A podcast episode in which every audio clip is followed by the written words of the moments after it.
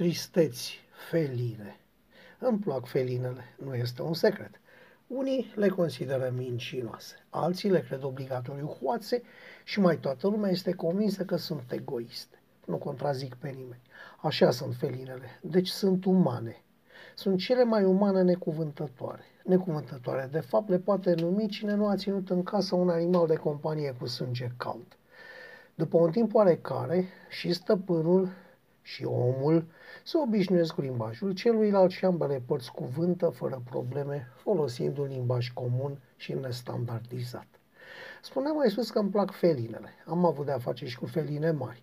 Mă pot lăuda că am îngăiat un tigru, dar acum îmi pare rău, fiind eu unul dintre nebunii care înțeleg pe tipii Hedron și ai rezervație de feline Shambhala.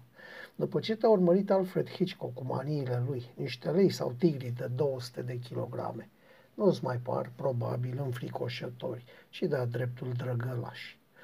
Și pentru că pe aici, pe la noi, nu se poartă asemenea apucături, tare m-am bucurat auzind, recunosc destul de târziu, de o cafenea cu pisici. Miau cafe.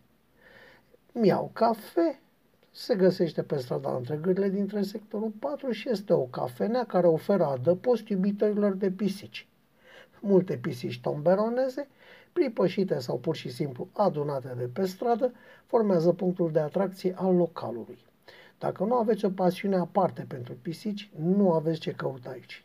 Am băut o cafea și da, dar timp în care filozofam singur și în sinea mea.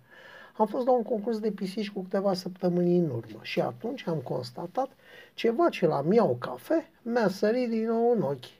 Pe ele, pe pisici. Nu le interesează împărțirea noastră pe rase și subrase lor le este indiferent cine ce hran poartă. Indiferent dacă este regina pisicilor sau ultima mâță din tomberon, Dumnezeu se va purta la fel, se va spăla la fel, își va face somnul de frumusețe la fel, va primi omul la fel.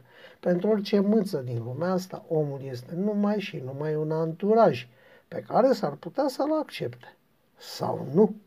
Să revenim însă la miau cafe. Oamenii de acolo fac o treabă absolut excepțională.